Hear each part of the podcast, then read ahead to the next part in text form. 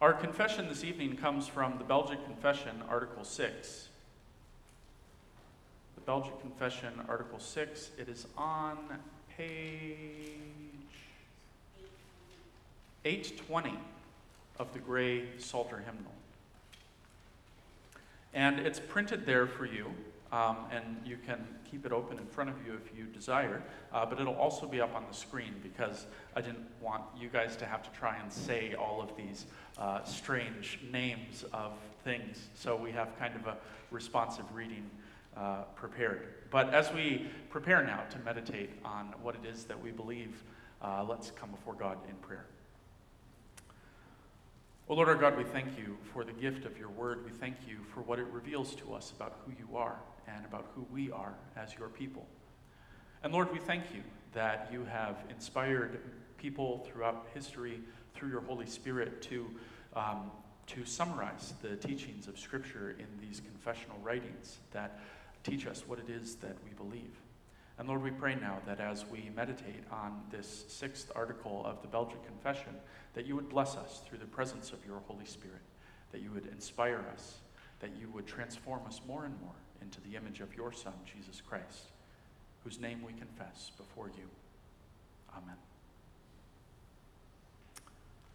So, Belgian Confession, Article 6. We say with one heart and one mouth, we distinguish between these holy books and the apocryphal ones, which are the third and fourth book of Esdras, the books of Tobit, Judith, Wisdom, Jesus Sirach, Baruch, what was added to the story of Esther, the song of the three children in the furnace, the story of Susanna, the story of Bel and the dragon, the prayer of Manasseh, and the two books of Maccabees. The church may certainly read these books and learn from them as far as they agree with the canonical books. But they do not have such power and virtue that one could confirm from their testimony any point of faith or of the Christian religion.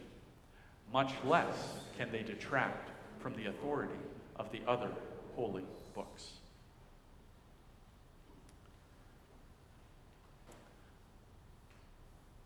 Sisters and brothers in our Lord Jesus Christ, this article of the Belgic Confession might seem hardly worth a passing glance to our eyes.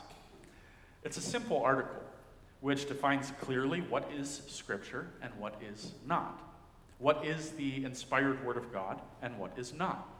The books listed here are books that many of us have probably never heard of, and that even fewer of us have probably read through.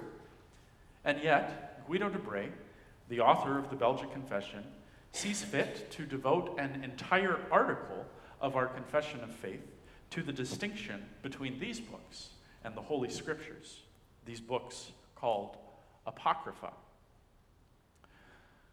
The word Apocrypha comes from the Greek, it means hidden things. In the early church, it was used to refer to books which were hidden in the sense of being banned from public use in worship. And this is probably how we most often hear this term used. We hear stories in the news about the apocryphal Gospel of Thomas and the apocryphal Gospel of Judas and the apocryphal Revelation of Peter about false books containing dangerous and false teachings about Jesus Christ, books which are misleading false, dangerous, and even blasphemous. But that's not what this article is talking about. There is no New Testament apocrypha listed in this article. The false gospels and the pseudepigraphal writings of early Christianity are not this article's concern. What this article is referring to is the Old Testament Apocrypha, more commonly called the Deuterocanon, which means the second canon. These 12 books, or parts of books, which were, up until the time of the Reformation, included as part of the Old Testament, and in fact are still included in many Bibles to this day. Um, I thought that our great big sanctuary Bible had the Apocrypha in it, but then when I went to look at it, it didn't. Um, we have older sanctuary Bibles that do have the Apocrypha in them, everything from Esdras all the way on down to the books of the Maccabees. Now, you might be asking yourself, why would any Bible print books which are not the inspired Word of God on their pages. And that brings us down an awesome and exciting 3,000 year history of the Bible as we have it today, which I think is a journey that's worth taking and one that people are interested in nowadays because there's a lot of questions about the Bible in the media and in books and TV shows around us. The simple answer of why a Bible would include books that weren't inspired scripture is because many people thought they were inspired scripture. The biggest difference between the Apocrypha and the scriptures that we have is that the Apocrypha is included in the Greek version of the Old Testament, but not in the Hebrew version of the Old Testament. All of these books listed here in this article are included in the Greek version of the Old Testament, which I have here. This is it. It's very small print, but it's, it has an English translation next to it, which is very convenient for us. Um, the Greek version of the Old Testament was developed about 300 years before the birth of Christ under the reign of King Ptolemy in Egypt, a Greek king in Egypt. And this is something that many people don't learn in school. Um, which is that, and, and it comes to a surprise, it comes as a surprise to many people, and that is that the Greek version of the Hebrew Old Testament that we have is actually about three, four hundred years older than the Hebrew version of the Old Testament that we have. Because the Old Testament canon isn't really established until somewhere around the time of Christ, about 300 years later. The Greek Old Testament, which is called the Septuagint, is a translation of an older tradition of the Hebrew Bible. Um, but it's a, it's a tradition that hasn't yet reached the level of canon. So it's not canonized, it's not set. And the reason that the Hebrew Bible was translated into Greek 300 years before the time of Christ was because already in the time of Jesus, Hebrew was a dying language. Most Jews in Jesus' time spoke Aramaic, the language of the Persian Empire, and those who didn't speak Aramaic spoke Greek, the language of the Greek Empire, and later of the Roman Empire. By the time that Jesus is growing up, it's very likely that the only people who can speak Hebrew in the entire region of Palestine are the priests. And even they probably can only read it, not speak it. So, in Alexandria in Egypt, 300 years before the birth of Christ, the Bible is translated from Hebrew into Greek. And this version of the Bible, called the Septuagint, contains these books. The five books of Moses Genesis, Exodus, Leviticus, Numbers, and Deuteronomy, Joshua, Judges, and Ruth, the books of the kings, which we know as 1st and 2nd Samuel and 1st and 2nd Kings, the books of the Chronicles, the four books of Esdras, that is, Ezra, Nehemiah, and the apocryphal books referred to in this article Tobit, Judith, Esther, Job, the Psalms, Proverbs, Ecclesiastes, the Song of Song, the Book of Wisdom, also called the Wisdom of Solomon, the Book of Jesus Sirach, also called Ecclesiasticus, Isaiah, Jeremiah, with Baruch, Ezekiel, Daniel, and the book of the Twelve, which was a collection of prophecies that we in our Bible divide up into Hosea, Joel, Amos, Obadiah, Jonah, Micah, Nahum, Habakkuk, Haggai, Zechariah, or Zephaniah, Haggai, Zechariah, and Malachi, and the first two books of the Maccabees. This Greek version of the Bible very quickly becomes popular throughout the ancient world because they can because people can read it. It's written in a language that they speak and understand. It's easy for people to explain to people who are not Jewish. And it was translated by Hebrew scribes in Egypt. In fact, the Septuagint was so trusted by people in the ancient world that it, that it developed this epic origin story, which is where it gets its name from, because Septuagint is Latin for a group of 70. And the story goes that King Ptolemy of Egypt gathered 72 Jewish scribes, one, uh, six from each of the 12 tribes of Israel, and put them into 72 different rooms. and went into each room individually and told each scribe, Write for me the Torah of Moses, your teacher. And when he gathered up each of the 72 individual translations of the Hebrew Bible, translated into Greek, each translation was exactly the same. And so King Ptolemy knew that the one true God had inspired and ordained this translation of the Bible.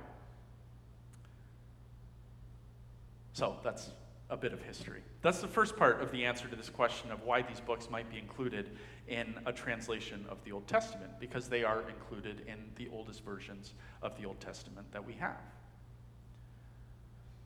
But when the Septuagint is translated, the Hebrew Bible is not yet what we would call a closed canon.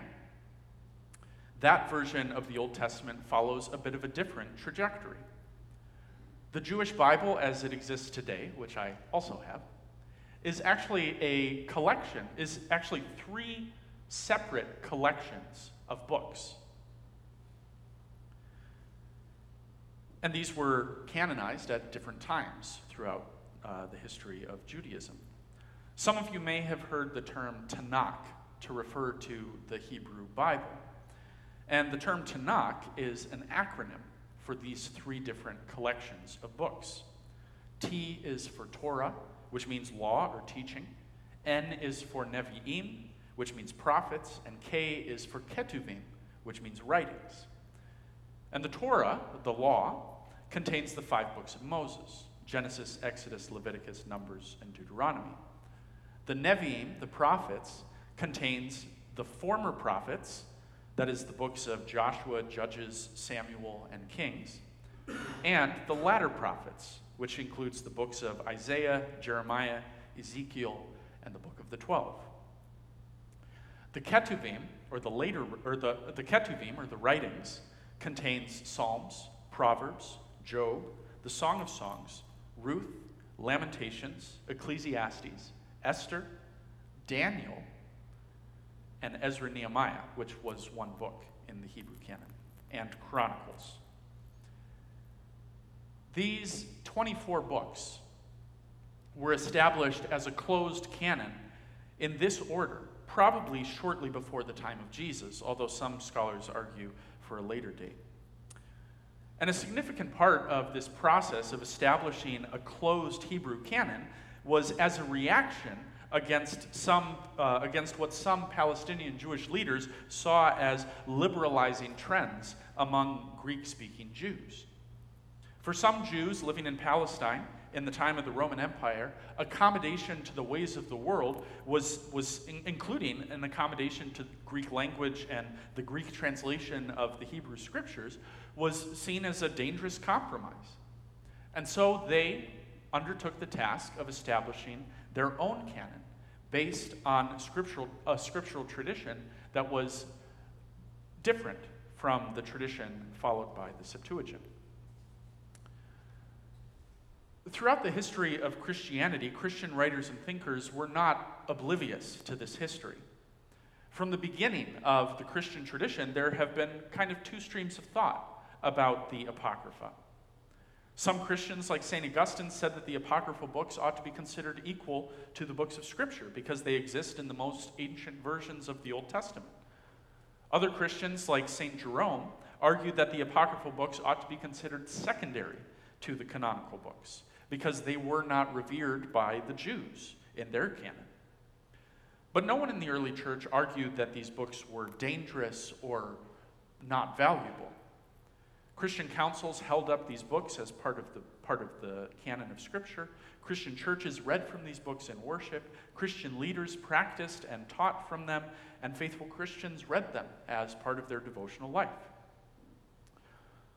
So, why do they become such an issue at the time of the Reformation? If they had been part of the Christian Bible from the beginning, why start to question what is in and what is out? The disagreement was mostly a theological one, though also a historical one, because they had never been included in the Hebrew Bible. The Protestant reformers argued against doctrines that they saw were being used to exploit the poor, including praying to saints and purgatory, And the strongest supports, support for these doctrines came from the Deutero- deuterocanonical books. It would be unfair to our Catholic brothers and sisters to say that their whole argument for these doctrines came from these books. But lessening the theological impact of these books would be a big win for the reformers and would go a long way toward making those doctrines more questionable. But the problem was the stories and lessons contained in these books were incredibly popular. They, they, they, were some of the best known Bible stories in the whole world. They were used to teach children and new Christians about what it meant to live a holy and devout life that's pleasing to God. It would be kind of like if someone suggested that we take the story of David and Goliath out of the Bible because it advocates violence. There would be riots, and there were. There was no way that the reformers were going to get the Deuterocanon out of the Bible. And most of them, honestly, weren't really interested in doing that. They didn't want these books out of the Bible, they just wanted people to stop using them in ways that they weren't intended to be used. To justify the way that the Roman church was taking advantage of the poor by telling them that if they donated money to the church, then grandma wouldn't have to suffer in purgatory as long. And you love your grandma, don't you? You wouldn't want her to suffer anymore. The reformers wanted this kind of injustice to stop, and it was actually Martin Luther who came up with the compromise that we see echoed here in the Belgic Confession.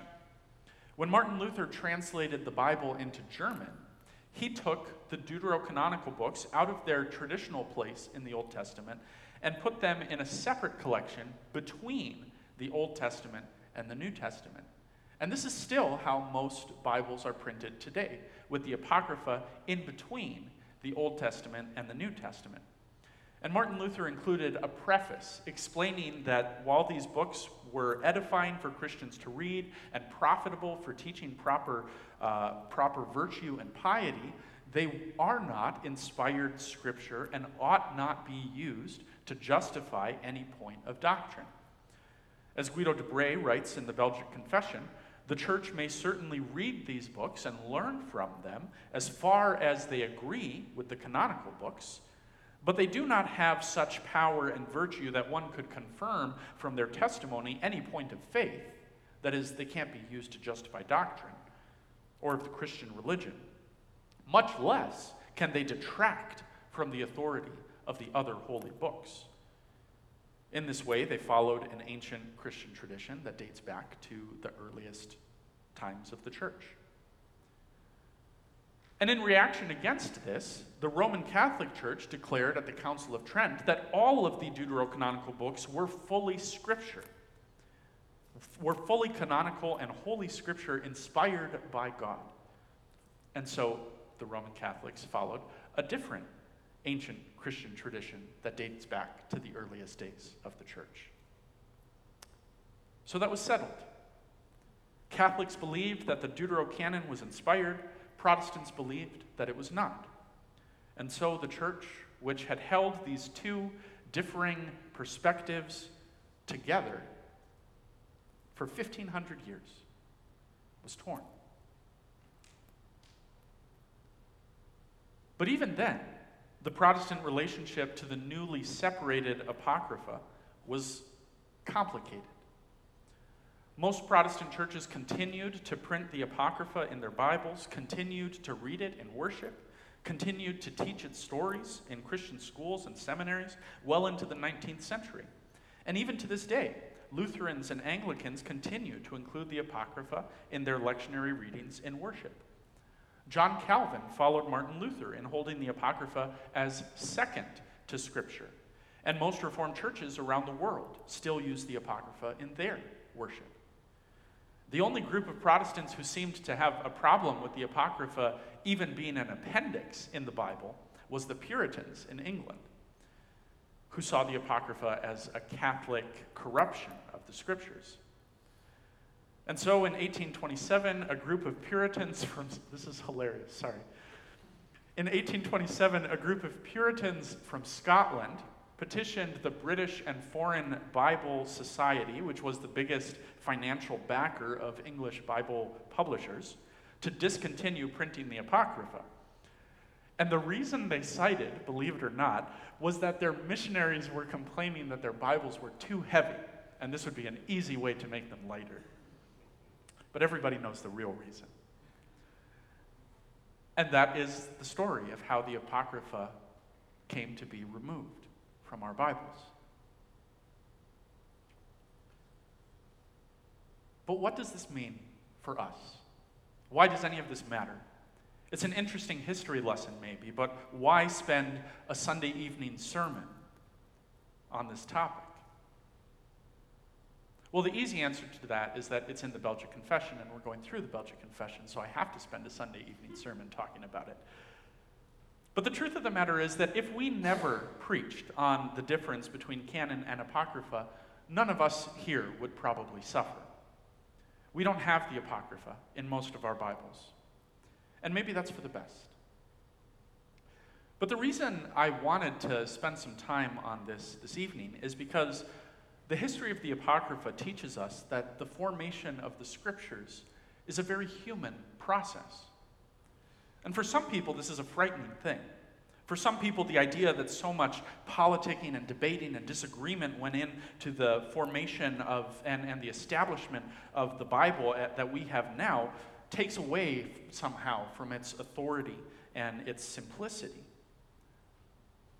But for us, for Reformed Christians who, who trust and believe that God, by His Holy Spirit, inspires and preserves His Word, this complicated history is not a threat to our faith. We believe that God uses human persons to communicate his divine revelation. The Holy Spirit inspired ordinary men and women to speak the very words of God. The same Spirit inspired others to write those words down. The same Spirit inspired others to copy and distribute those writings. The same Spirit inspired still others to translate those writings into different languages. And the very same Spirit inspires us all when we read these words and convicts us that they are the very words of God. The Old Testament that sits before you in the pew is a translation of a Hebrew text arranged in the order of a Greek text, with the parts of the Greek text that aren't in the Hebrew text removed. It was translated into English by a group of American scholars in 1970, approved for use in worship in the Christian Reformed Church in 1980, revised in 1987. To this day, scholars are continuing to work to get better translation, to get better versions of more ancient texts, to translate them better into more understandable language for a changing world. Sometimes people disagree about which ancient manuscripts are the most authoritative. Sometimes people disagree about how to best translate these words into modern English. Sometimes people scheme about how to get their opinion heard. And sometimes people fight about which version is the best. But we trust and believe that God works through all of these very human realities to offer us the gift of the Word of God. This isn't really a sermon about the Apocrypha. You can read the Apocrypha yourselves if you want. The stories are inspiring and informative, and you would probably be blessed by reading them. But this sermon is not about the Apocrypha. This sermon is about the Word of God. The Word of God, which endures in spite of opposition, politicking, oppression, and human schemes. We worship a God who is stronger than our disagreements.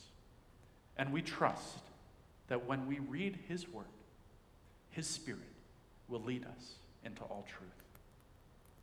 In the name of the Father, and of the Son, and of the Holy Spirit. And all God's people said, Amen. Let's pray. Oh Lord our God, sometimes when we read these historical documents, we become confused. We read about Esdras and Tobit and Judith and Jesus Sirach and Baruch and the children in the furnace and Susanna and Manasseh and Maccabees. And for many of us, these names are unfamiliar. For many of us, the history of these things is confusing. But Lord, we thank you and we praise you that you have revealed yourself to us in your word. We thank you and we praise you that in spite of our human fallenness, you still use people to reveal yourself to us. We thank you and we praise you that you have offered us this gift of your word. And we pray that every day of our lives we may be formed and shaped by it, led by your Holy Spirit. Amen.